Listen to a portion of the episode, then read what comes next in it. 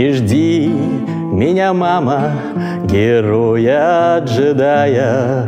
Кеноби не тот, кем был вчера. Меня засосала имперская идея И силы другая сторона это передача «Книжный чел» для тех, кто любит книги, но смотрит передачи на YouTube. Меня зовут Мастридер, и сегодня у меня в гостях Олег Навальный. Всем привет.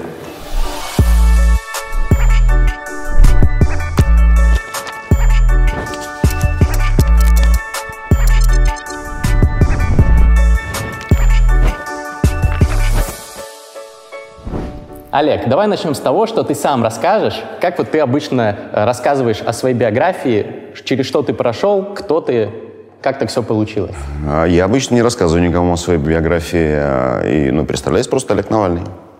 Ну, не, наверное, большинство знает меня как брата Алексея Навального и как человека, который отсидел три с половиной года в тюрьме по ложному обвинению. Я могу настоятельно посоветовать всем вам книгу Олега про этот experience необычный. Три с половиной. Про, соответственно, три с половиной года пребывания в колонии. Называется «Три с половиной с арестантским уважением и братским теплом». Там очень много рассказано про то, как работает эта параллельная вселенная российских э, тюрем, колоний. И давай начнем с небольшого такого экскурса. Я понимаю, что ты уже достаточно устал от этой темы. Но вкратце расскажи, как вообще, каково тебе было там находиться? Как, как, э, э, как это ощущать себя? Вот несправедливо осужденный человек сидит. Э, как ты вообще справился с этим всем? Ну, в целом нормально, только было очень долго и скучно. В общем, это основное такое впечатление о тюрьме. Ну, от того, что ты там справедливо осужден, осужденный или несправедливо, у тебя быть-то не меняется никак. И, э, ну, то есть там вся основная проблема в том, что ты живешь в каком-то одном и том же дне. Просто он повторяется, повторяется, повторяется, повторяется. Ну, типа того, да. И каким был твой среднестатистический день? В 5 утра будили охранники. Что-то ты пошел, поел, пошел, почитал книгу, пошел, погулял, пошел, почитал книгу, пошел, пообедал, пошел, почитал книгу и заснул. Ну, ты не работал, потому что тебя не допустили? Ну, я не работал, а, да, потому что меня содержали в строгих условиях содержания, там никто не работал, все сидели а, закрыты по камерам. Вот такая история. Ну, книги — это главная тема нашей передачи, поэтому мы однозначно обсудим ее тоже. А, но для начала все-таки про вот российскую всю эту систему. Я читал книгу, я ужасался. Ну, то есть я и до этого много слышал, но ты многие вещи описал прям максимально прозрачно, понятно, как это все работает, насколько прогнившая вся эта система, что все можно, например, там, наркотики в тюрьме достать э, не сильно сложнее, чем э, на воле, а то и проще, да, что коррупция тотальная, что там все, что запрещено, ну, Да, да, абсолютно. Причем, ну, колония, в которой сидела, она такая достаточно лайтовая была. То есть это колония, э, типа, с показательными условиями быта, и она под постоянным каким-то контролем контролем московским. Из-за того, что я там был, а, это как бы дополнительной публичности колонии придало, и она как бы а, там перестали через какое-то время пытать зэков, практически, э, ну, там какие-то физи- именно избиения, физические пытки перестали применять. И там еще так достаточно лайтово было. То есть настоящая русская тюрьма, она ну, гораздо хуже того, что я описал вот как-то так. Ну, об этом тоже много написано. И об этом пишут, если ты там читаешь какую-нибудь медиазону, вот тогда можно да. понять, что такое русская тюрьма. У меня в книге, скорее всего, это вот такой типа странный опыт, который я получил персонально. Многие вещи, которые я объясняю, они, скорее всего, на практике не могут быть применены кем-то другими людьми, потому что ну, там каждый сидит в какой-то своей тюрьме. А, и это складывается от того, где ты сидишь, какие у тебя отношения с э, руководством колонии, какие у тебя отношения сложились с зэками, что за статья и так далее, и так далее. Но, тем не менее, вот АУЕ, вся эта параллельная вселенная, она везде Да, да, да, да. И, это все движение, все присутствует, конечно. И бессмысленная и беспощадная российская ФСИНовская система Абсолютно верно. работает тоже по примерно одинаковым законам. Еще со времен ГУЛАГа, да. Все это, все это, конечно, сильно гуманизировалось и со стороны АУЕшного движения, и со стороны э, ГУЛАГовского, но так или иначе вся эта система, она примерно там с 40-х годов одинаково работает. Есть в сети крутой видос, где ты, э, тебе показывают финскую тюрьму, ты, ну, и комментируешь, ссылка будет в описании, комментируешь, ну, действительно, там, вот как во всех этих э, стереотипах, что у них там тюрьмы лучше, чем э, многие там дома и квартиры да, в России. Да, было такое. Вот. А почему в России так нельзя? Э, почему в России так что? Нельзя. Ну, почему такого ну, нет в России, в России? Ну, в России так можно. Э, почему такого нет в России? Ну, на этот ответ такой же, почему и всего остального нет в России, что возможно на Западе. Ну, потому что э, удобно содержать э, там типа 700 тысяч рабов. Удобно не строить э, какие-то там э, приемлемые для человека условия жизни обитания. Ну, просто не хотят ничего делать. То есть деньги какие-то выделяются, они просто разворовываются и вся эта система непрозрачная, коррупционная, очень емкая, ну и всем удобно. Ну, ты в одном из своих интервью, насколько помню, говорил, что ФСИН надо полностью разогнать. Конечно, да. И до сих а пор что делать? Считаю. Новых ну, всех да, нужно набрать, набирать? да, нужно абсолютно набрать людей, которые не были связаны никаким образом с этой системой, потому что там много очень династийных историй, много каких-то именно связей между следственными органами и э, вот этими фсинцами, которые работают, то есть которые используются как уже репрессивными, э, для репрессивного преследования уже сидящих там зэков и раскрутки их дополнительные, просто зарабатывание на них каких-то там э, дополнительных чинов и званий.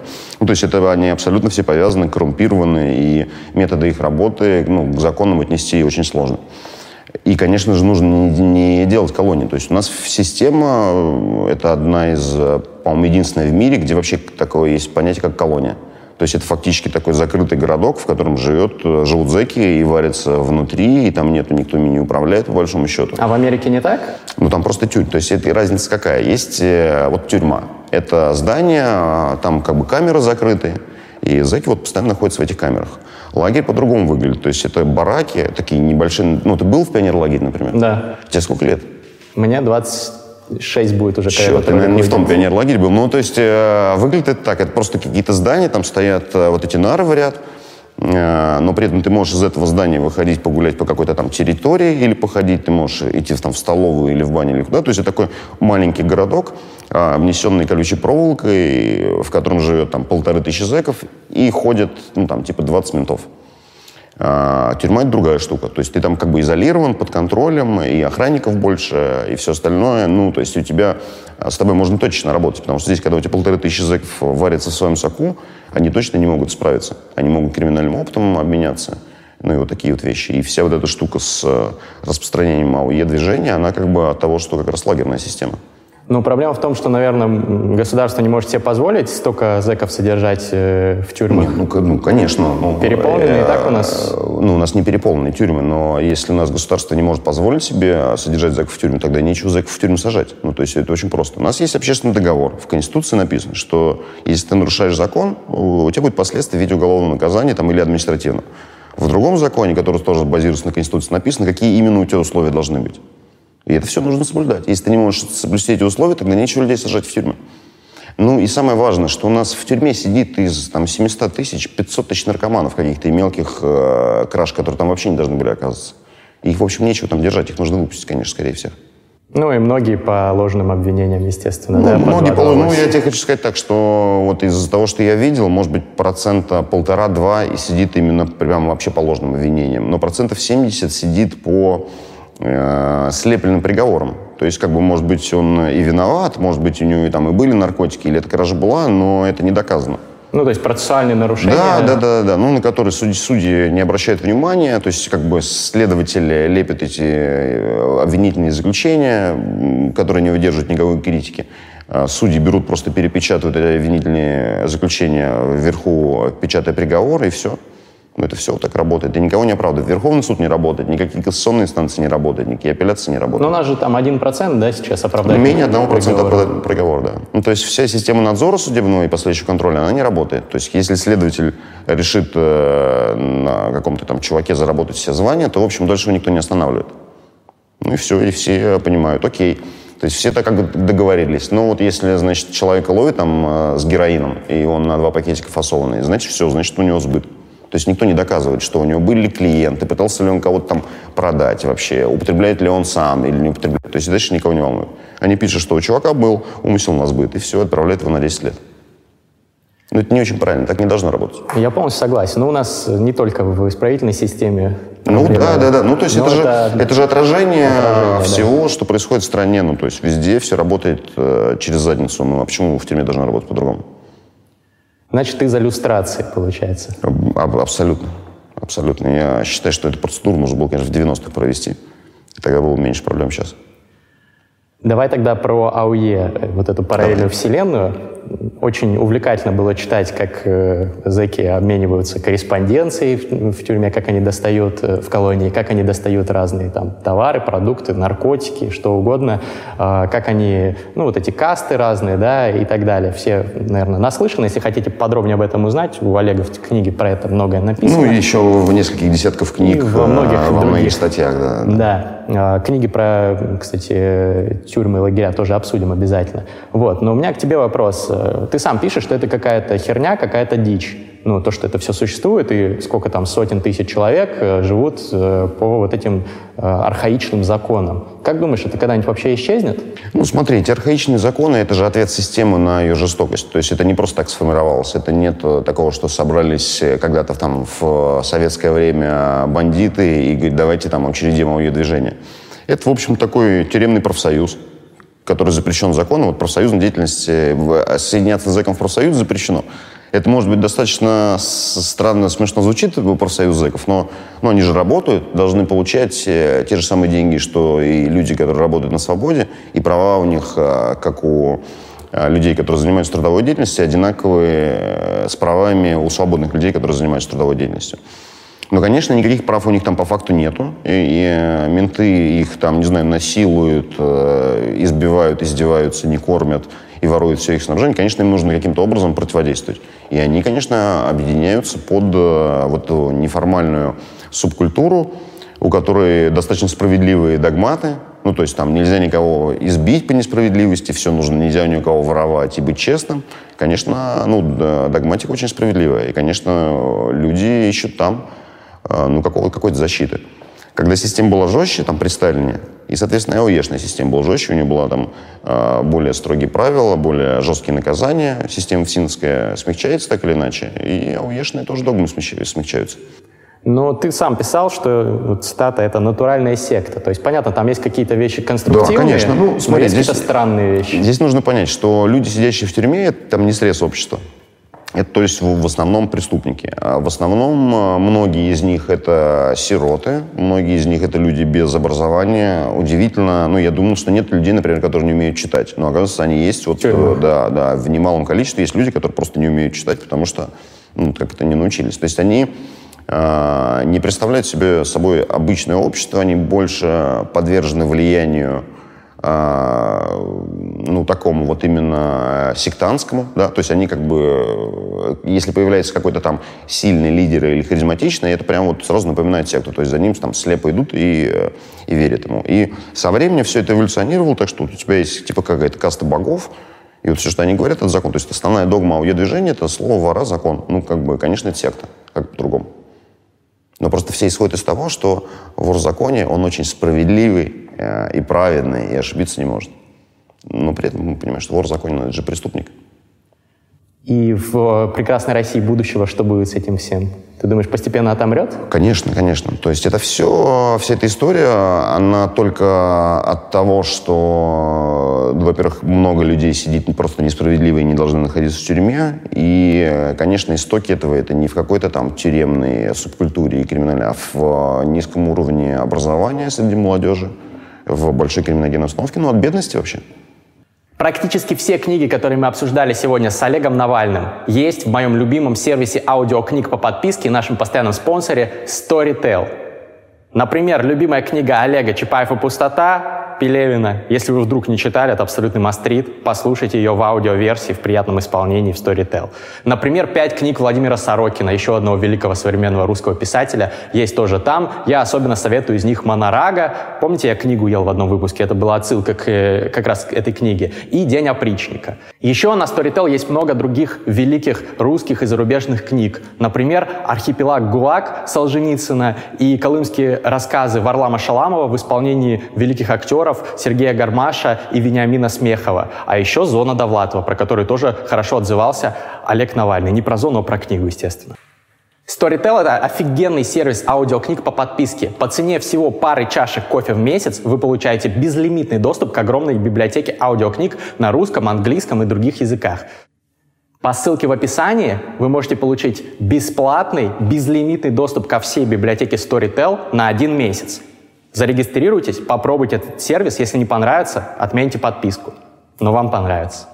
Книжный чел, Storytel, One Love — Peace, Unity, Respect. Ты в э, колонии работал какое-то время библиотекарем. Библиотекарем. Вот, про это есть отдельная глава да, в книге, да. очень увлекательно рассказывается. Какие книги чаще всего просили у тебя зэки?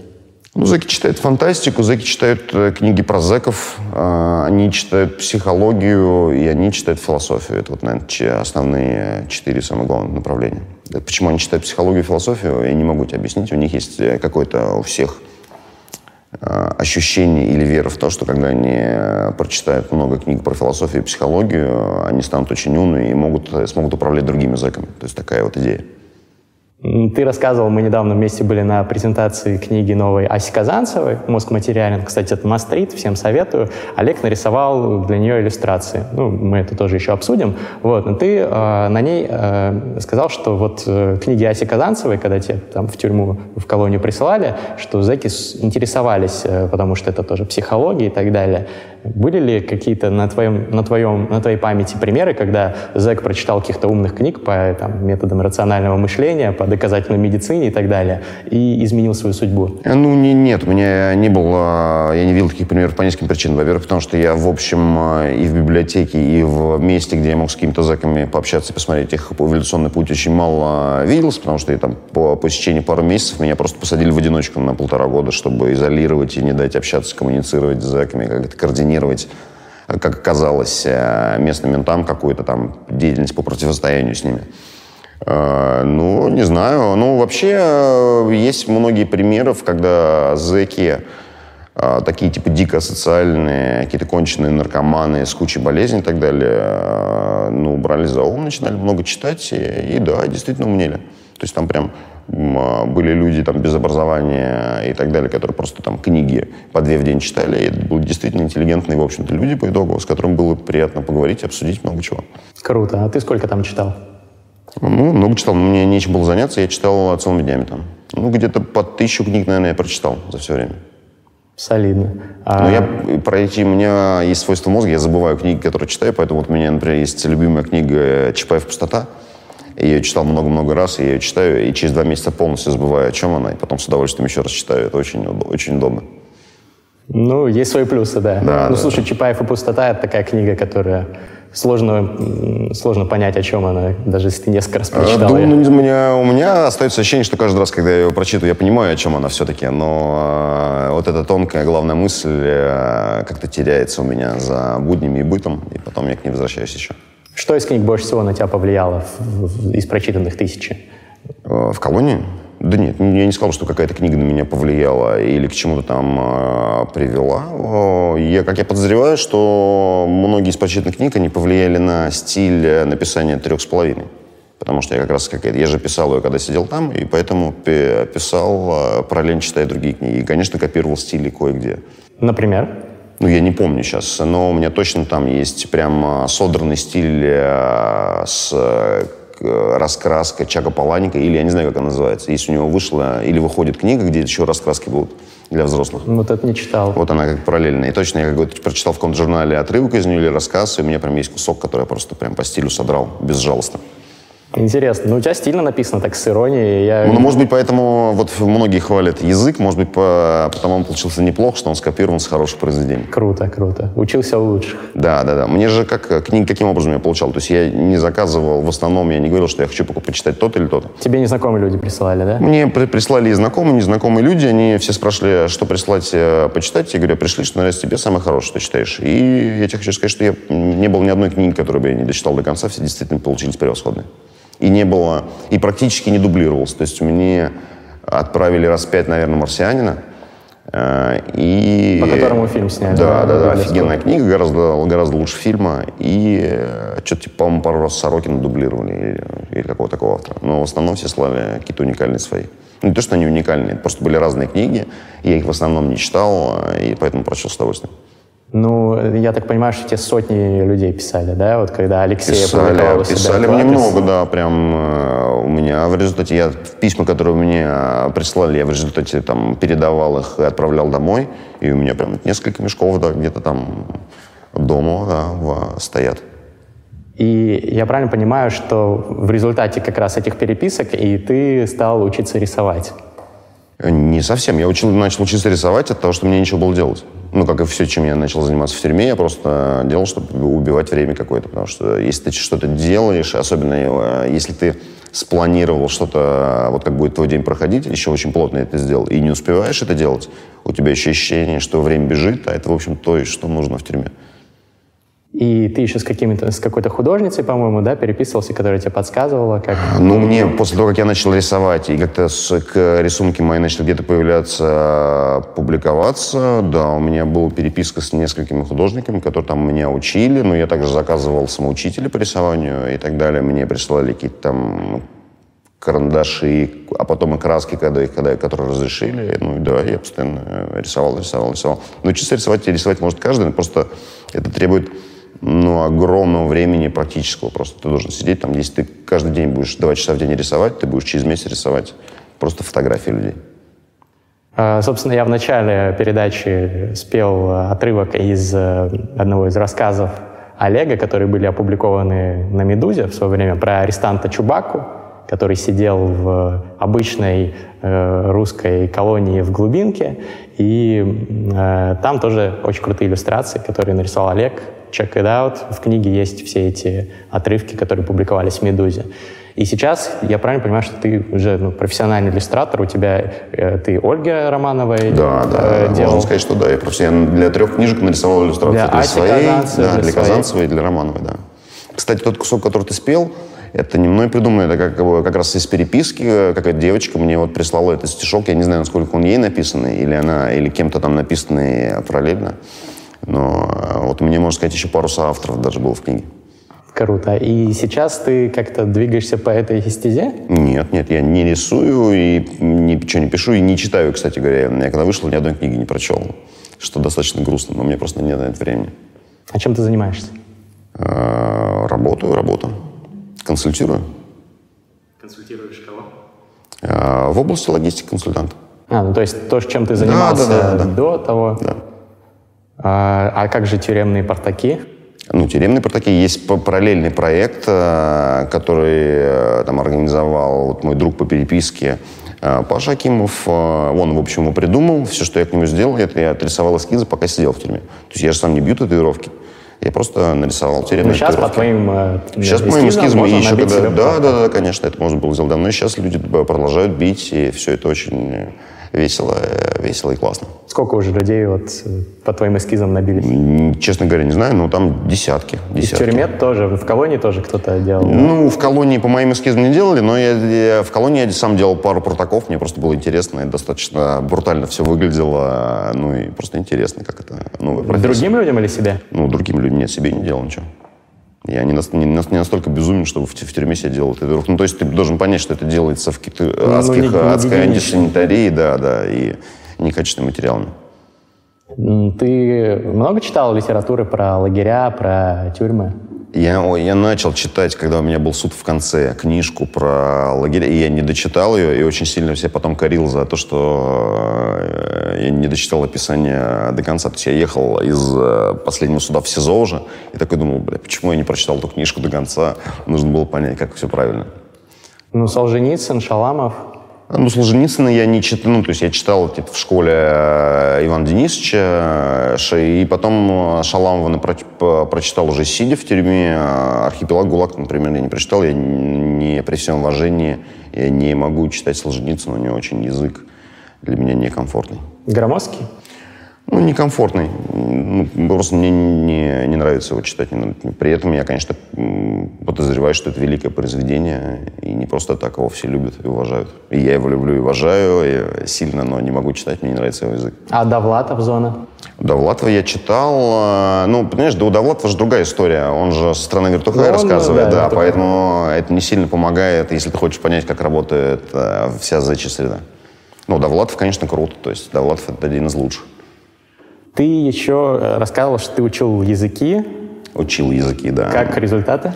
Ну так, результат. Ну то есть я, я говорю по-английски, поэтому я просто подтягивал английский. У меня был э, учитель по переписке, э, в общем, который занимался, это английская девочка Филиппа, которая также в идеале говорит по-русски. Вот, ну и она занималась дистанционным моим обучением. А, также самостоятельно я учил испанский и пробовал учить португальский. Ну, то есть э, у меня нету разговорной практики, поэтому... Ну, реально ли выучить э, в, Ну, я могу читать, ну, я могу читать по, по-испански что-то писать, прям совсем немного. Но это какие-то примитивные вещи. Да, но выучить более чем реально. То есть у тебя куча времени, ну и что, ты час в день уделяешь э, обучению, и потом тебе нужно выучивать типа 10 слов в день чтобы набить словарный запас. Если ты знаешь 600 слов, значит, ты, в принципе, уже можешь говорить на каком-то элементарном уровне. Если знаешь 2000 слов, значит, можешь говорить уже очень хорошо. То есть это не очень сложно. Но просто требует кучу времени. Ты переписывался со многими интересными людьми, я так понимаю, не только там с репетитором, но те многие писали, вот как Ася Казанцева, которая тебя написала, и в итоге ты отрисовал иллюстрации к ее книжке. Кто еще из э, интересных людей с тобой был в Меня поразил, мне написал Паштет. Я не знаю, ты помнишь? Паша э, Паштет, нет, Паштет, Паштет. Это такое была группа легендарная, ну, вернее, группа, наверное, сейчас есть, э, легендарные альтернативные рокеры из начала 90-х и середины AFK. Это сын, э, ну, вот Паштет, это сын Филипенко, собственно. И вот я переписывался с ним, переписывался с, собственно, с, ну, с их семьей. Э, ну, да много интересных людей. Но я не сказал, что много мне каких-то знаменитостей писало. В общем, ну, не очень понятно, что такое знаменитость, а что нет. Написали просто какие-то ученые из ЦЕРНа, например, мне писали. Из ЦЕРНа, из да, Швейцарии. Да, да, да, да. Чувак мне написал письмо офигенное, еще отправил схему, как сделать бумеранг. Я, значит, сделал по ней бумеранг, и у меня бумеранг, я его смог запускать в камере. То есть он делал круг по камере, это было очень круто.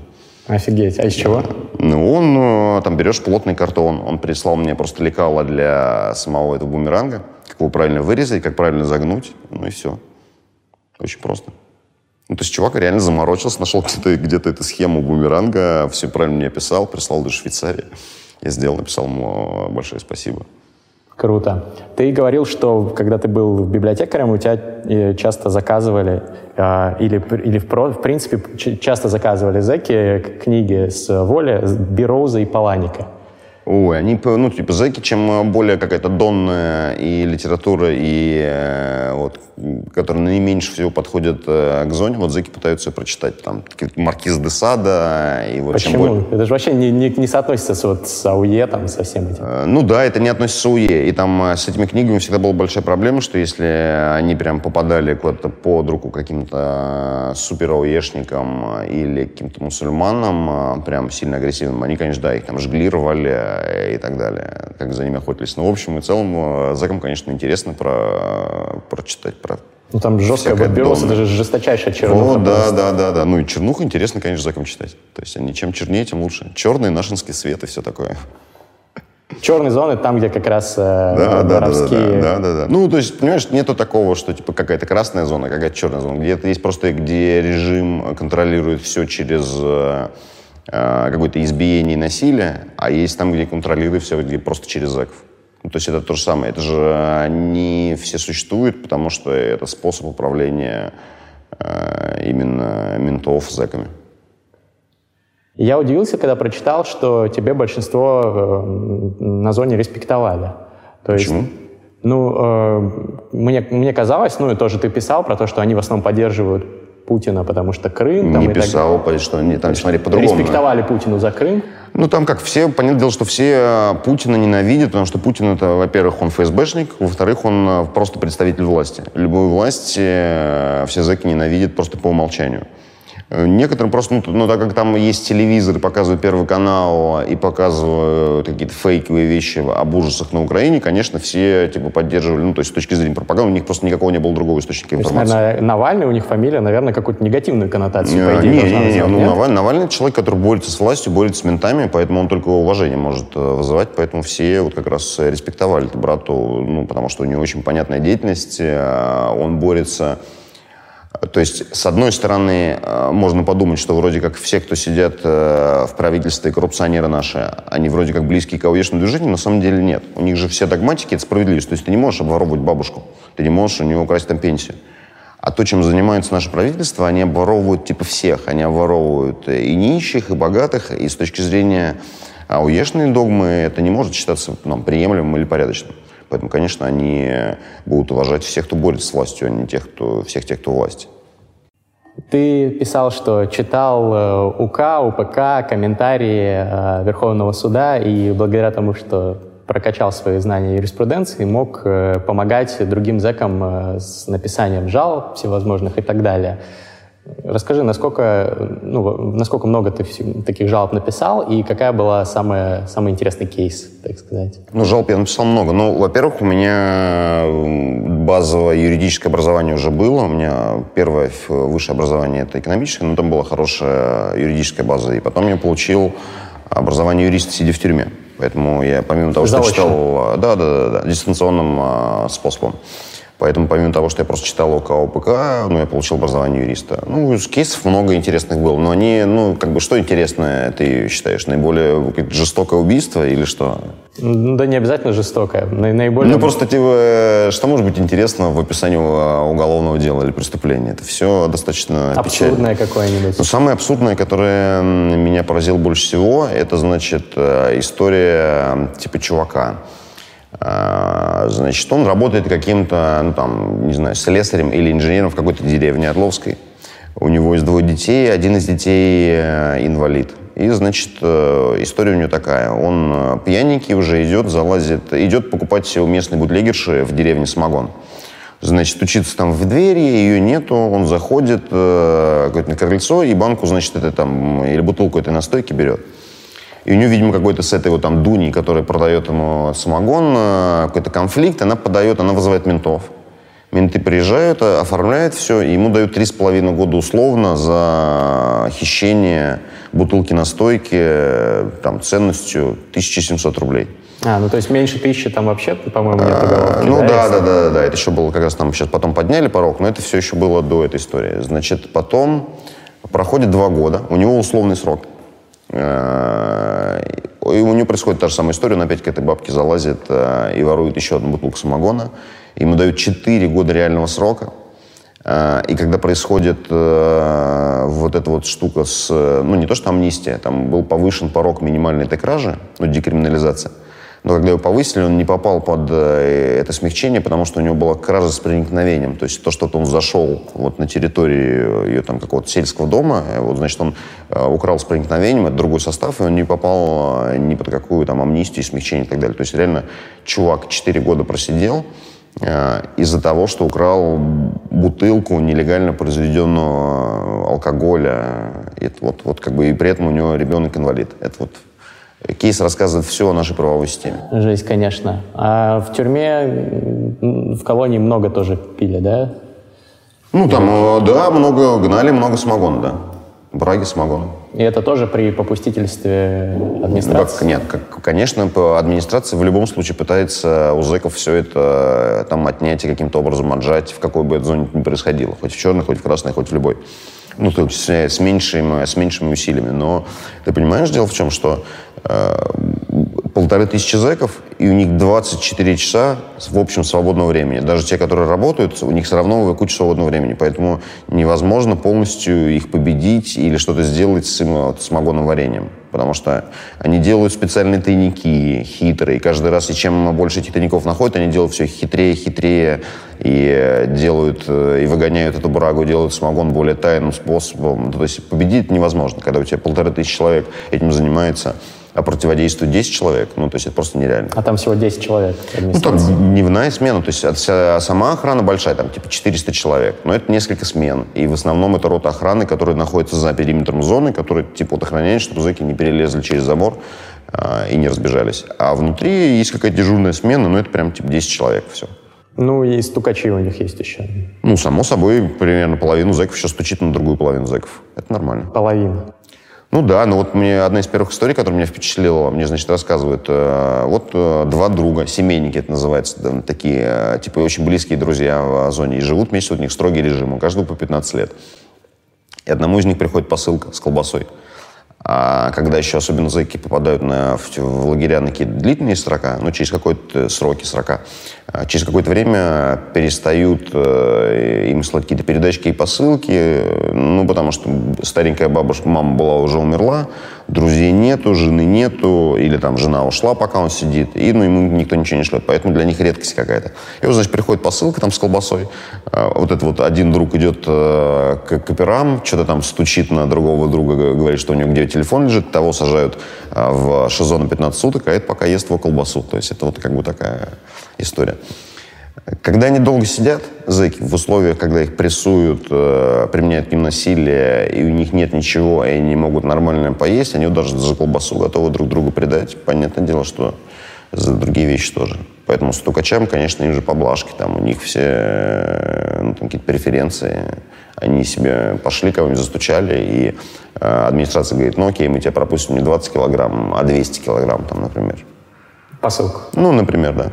Ну, то есть есть разные способы управления. И можно просто избивать, можно запугивать, а можно просто там, управлять, называется, кишкой управлять. То есть э, управление едой – это самое э, чувствительное для зэков.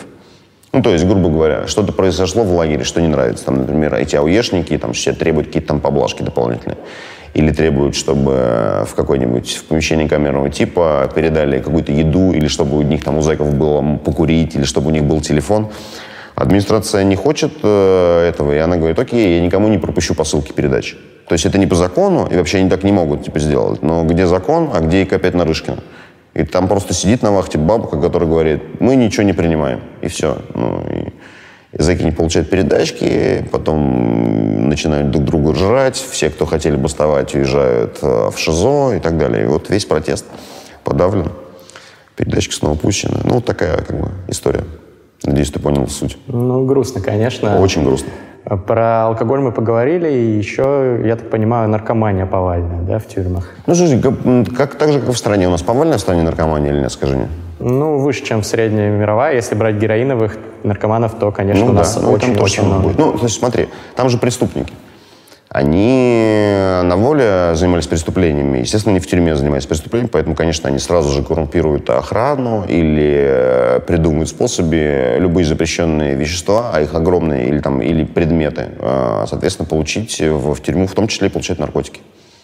Ну, сколько вот по твоим оценкам процентов, э, ну, например, героиновых наркоманов в тюрьме, в колонии? Не могу тебе сказать, это сильно, все от колонии зависит. Ну, то есть, вот, например, у, у Нарышкина, где я сидел, у него в, в этом плане длительная история. То есть, есть периоды, когда там приходит какой-то там фашист-начальник, и там просто всех пытают. И там вообще ничего нету, и там всех просто избивают, убивают э, и так далее. И нету вообще ничего. А есть периоды, когда какой-то другой начальник пришел, его там как-то коррумпировали, и там все завалено героином, метадоном э, и прочее. И, конечно, когда он куча есть, все просто торчат на нем.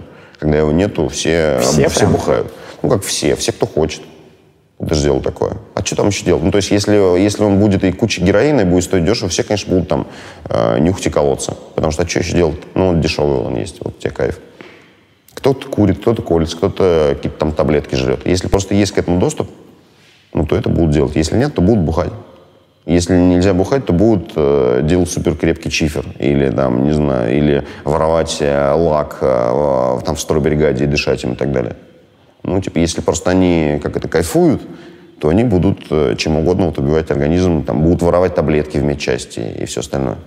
Просто огромное количество же наркоманов сидит, поэтому, конечно, они употребляют любого вида наркотики, те наркотики, к которым они могут получить доступ. Но, естественно, там все в доле, да, если это все происходит из администрации, да? Да нет, ну там по-разному может происходить. Администрация может с этим бороться. Они могут, наоборот, на этом зарабатывать. Это все, все по-разному зависит. Ну, например, я был в период, когда у них была вот какая-то прям цель борьбы типа с этими наркотиками. И вот по поводу наркотиков э, там вот было как бы там все сложно. То есть э, типа грамм гашиша, зэки там говорили, вот там они там пытались на Новый год каким-то образом а, замутить грамм гашиша, и он типа стоил 5000 рублей. Ну, типа, это для Орловской области огромная цена, и все такие... Ну, то есть, с одной стороны, им всем хотелось покурить гашиш, с другой стороны, у них не было 5000 рублей, и они возмущались, почему так дорого, и все остальное. А вот я, например, освободился, и какой-то другой зэк, который освободившийся, писал, что наркотиков стало куча, и даже на каком-то обыске там где-то в столовой нашли 2 килограмма амфетамина такого. То есть если это нашли только 2 килограмма, значит где-то еще его было больше. Ну то есть это все очень сильно зависит от, э, от того, кто у тебя начальник по безопасности, кто у тебя начальник колонии, какая там внутренняя обстановка. То есть это все постоянно меняется. Режим на зонах, он, это нет такого, что есть какая-то страшная зона в Омске, и там всегда страшно. Там 5 лет страшно, 5 лет не очень. Ну, вот как так получается? Ну, практически везде, если я правильно понимаю, там из э, других рассказов, из твоих рассказов, э, полностью коррумпированная система, как правило. Нарушают э, там и внизу, и наверху, в Овсине э, закон регулярно, берут взятки и так далее. Неужели никому из силовиков не интересно прижать это все дело? Так у нас все силовики берут взятки.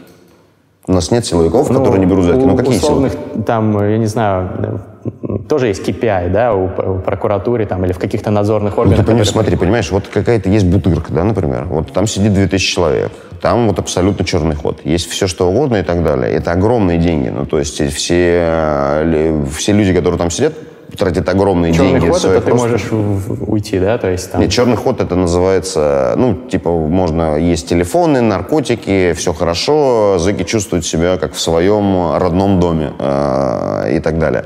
Ну, то есть э, администрация вообще никого не прессует, э, потому что не может, или потому что не хочет, или потому что коррумпирована по разным причинам. Но в любом случае э, у тебя огромный поток наркотиков, телефонов, какой-то еды, бухла и всего остального. Зэки за это так или иначе платят. Или их родственники им отправляют деньги и так далее. Ну, и это огромный просто финансовый поток, конечно, который делится с местными ментами. И, конечно, какие-то местные менты платят ФСБшникам за то, чтобы они их не, просто не посадили всех. Ну и все, это так и работает. То есть у тебя вот этот вот который, орган, который должен следить, какой-то особый отдел или какой-то специальный, э, специальные следователи, они просто тоже получают деньги, ну и типа не расследуют. А сажают, когда, когда, когда они кого-то сажают, это просто они решили показать, что они борются с какой-то там коррупцией и так далее. А неужели нет принципиальных людей в этих органах? Да нет, конечно. Ну, слушай, это органы... Ну, эти люди занимаются глобально... У них, типа, система пыточных каких-то мест по стране. Какие у них могут быть принципы? То есть о чем ты говоришь? Ну, есть, наверное, какие-то идеалисты, которые идут, вот, условно, в ФСБ тоже. Не, послушай, для смотри, того, чтобы а, там, любой, любой, страну. Любой человек, который пошел работать в правоохранительный орган, у него одним из первых там пунктов должностной инструкции и, там, и его обязанности по закону написано, что он в любом месте, где он обнаруживают признаки преступления, он его должен раскрыть. Нету ни одной силовой структуры и ни одного подразделения, ни одной силовой структуры, где бы сразу бы человек вот идеальный не увидел бы кучу преступлений, которые совершает его начальник или его руководство. И он должен тогда их начать раскрывать. Но этого не происходит. Поэтому ну, неужели всех... везде?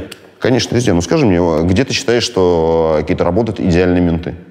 Ну, я не знаю, но где-то они должны быть. Да не, от чего ты считаешь, что они должны быть в этой ситуации? То есть, получается, если есть идеальный мент, он должен сразу посмотреть своего начальника или начальника своего начальника. Ну, ты же понимаешь, да, что в любом, вот, если мы поделим а, Россию по регионам, любой главный мент в регионе, он 100% коррупционер. У него там несколько домов, дач, вилл, жена есть и так далее. То есть он как бы начальник всех этих ментов. Все эти менты видят, что он коррупционер. Они его, конечно, должны посадить. Ну, если, смотри, видишь, если, если... но не можешь этого сделать. Как ты не можешь? Ну, Нет. потому что, ну, ты знаешь, что система такая, что у тебя Нет, ничего значит, не получится. Ты, ты, ты, сотрудник, э, ты сотрудник этой системы. Ты должен возбудить уголовное дело. Ты должен пойти в отдел безопасности, должен написать в прокуратуру, в Следственный комитет. Процедура этого прописана. Не может быть такого, что ты мент, который там защищает охранность и порядок, но при этом ты видишь, что твой начальник ворует, и думаешь, ну, у меня же нет доказательств. Это не так, не работает. Там нельзя, не может победить никакая теория малых дел. Не может быть никакого доброго постового, который вот говорит, ну ладно, вот у меня э, начальник убийца и вор, а, но это же не мое дело. Я человек маленький, я буду вот здесь вот стоять и хорошо очень регулировать на своем движении, на своем участке. И я буду хорошим человеком. Конечно, он не будет. Потому что мы его, когда с тобой нанимаем на эту работу, Мы его нанимаем не на регулировку а вот конкретного участка. Мы говорим, что ты, чувак, должен э, соблюдать закон, следить за соблюдением закон, закона. Да. да, да, да. Если он этого не делает, так его нужно, конечно, выгнать, а лучше посадить. И не говорить, что ну, не, не все же не могут быть, нужно идеалистов. Никаких идеалистов там не может быть. Они все должны уволиться, пойти на баррикады и всех их смести. Никак это по-другому не, не может работать. Ну, мне кажется, мозг иначе у этих людей работает. Ну, наверное, да. Они, они, они, они чувствуют, конечно, они чувствуют, что, может быть, вот они делают какую-то там правильную там работу, и вот хоть кто-то должен. Ну, во-первых, все они сидят на каких-то там э, в этой пищевой цепочке сидят на очень маленьких позициях, потому что не может быть никакого там руководителя э, какого-то даже отдела милиции, который не коррумпирован. Его просто не будут в этой системе держать, потому что он должен бабки передавать наверх. Все они должны бабки передавать наверх по цепочке. Если ты не передаешь бабки, это зачем нужен? чтобы закон соблюдали. Ты говоришь, ты что, дебил? Какой закон? Иди и принеси мне денег. Никому не интересно соблюдение закона на стране. Вот ты даже про вот эту историю про э, фантового отравителя. Ну, его должны были раньше поймать. Было куча там жертв, они обращались к ментам, они говорили там, что вот нас отравили. Да. Никто ничего не делал. Почему? Да потому что им это не нужно. Им вообще ну, нет в этом смысла. Они не ищут никаких отравителей, не ищут никаких убийц. Они это начинают делать только если их начинают за это ебать. А ебать их начинают, потому что вот э, начинает журналист об этом вопить. Ну, наверное... ну, ну, то есть они, они не делают эту свою работу, потому что они просто ее обязаны, потому что мы на это их наняли. Они считают так, что они вот э, добились жизни успеха, они получили место, где они могут воровать деньги. Доступ к ресурсам. Да, да, и все. А есть еще какой-то вот там типа быдло. Ну, окей, просят они э, фантовый отравитель найти. Ну, давайте вот найдем его. Ну, я ну, надеюсь, что все-таки есть идеалисты в системе какие-то, которые, может быть, смотрят на это все с грустью, не могут этому препятствовать, но сами не участвуют. Как это они не могут этому препятствовать? У них есть механика какая-то ну, препятствовать. Ты же сам понимаешь, что если какой-нибудь там молодой мент напишет э, э, жалобу на своего начальника, что он там коррумпирован, то ничего у него не получится. А если молодой мент не пишет жалобу на начальника, то какая ему цена как, как менту?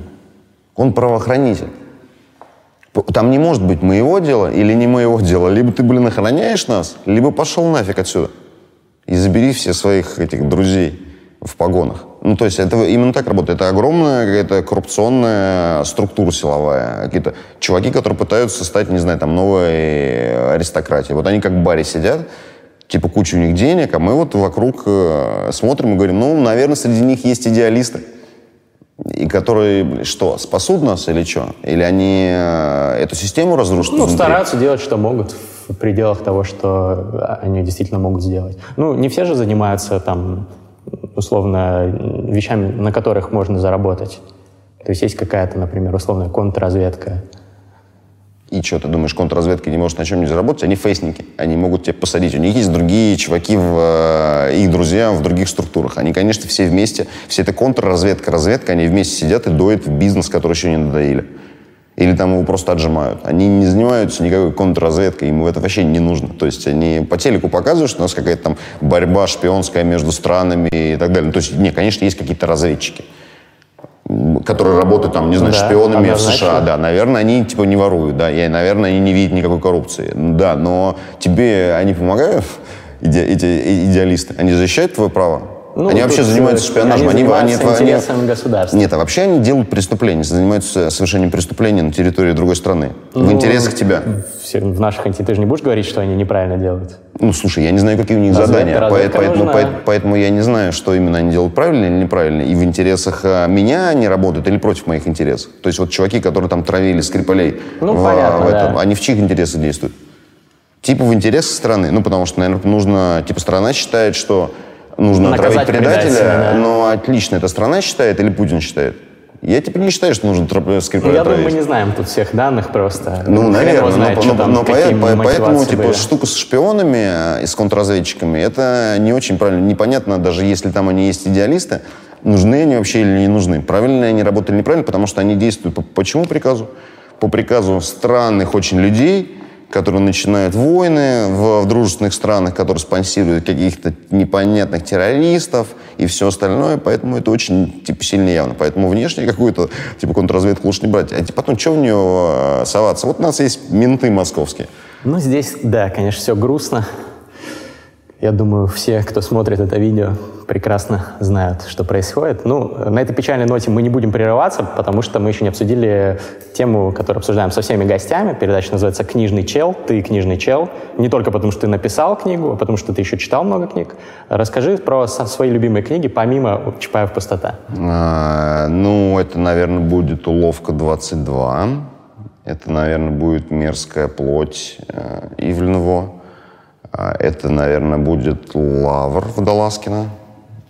Что отдельно интересно, я же не верующий, угу. ну, не религиозный, но это, конечно, самая крутая книга по, про веру, на мой взгляд. А, это будет примерно весь Сорокин. Ну, так, наверное. Ловко 22, сейчас, по-моему, сериал по ней вышел, еще не смотрел. Да, начал смотреть, но непонятно, его нужно распробовать, несколько серий еще попробовать, но может у них хорошо получиться. Я еще слышал, что есть какое-то какое продолжение этой Ловки 22 про вот, э, время, когда, про Америку времени, когда там Хиллари Клинтон руководил Госдепом.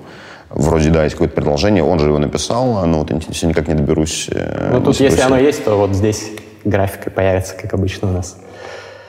Олег, э, спасибо тебе большое за то, что ты пережил и, ну, собственно, за, за книгу, потому что очень мощная вещь. Всем советую. Олег, спасибо. Книжный чел.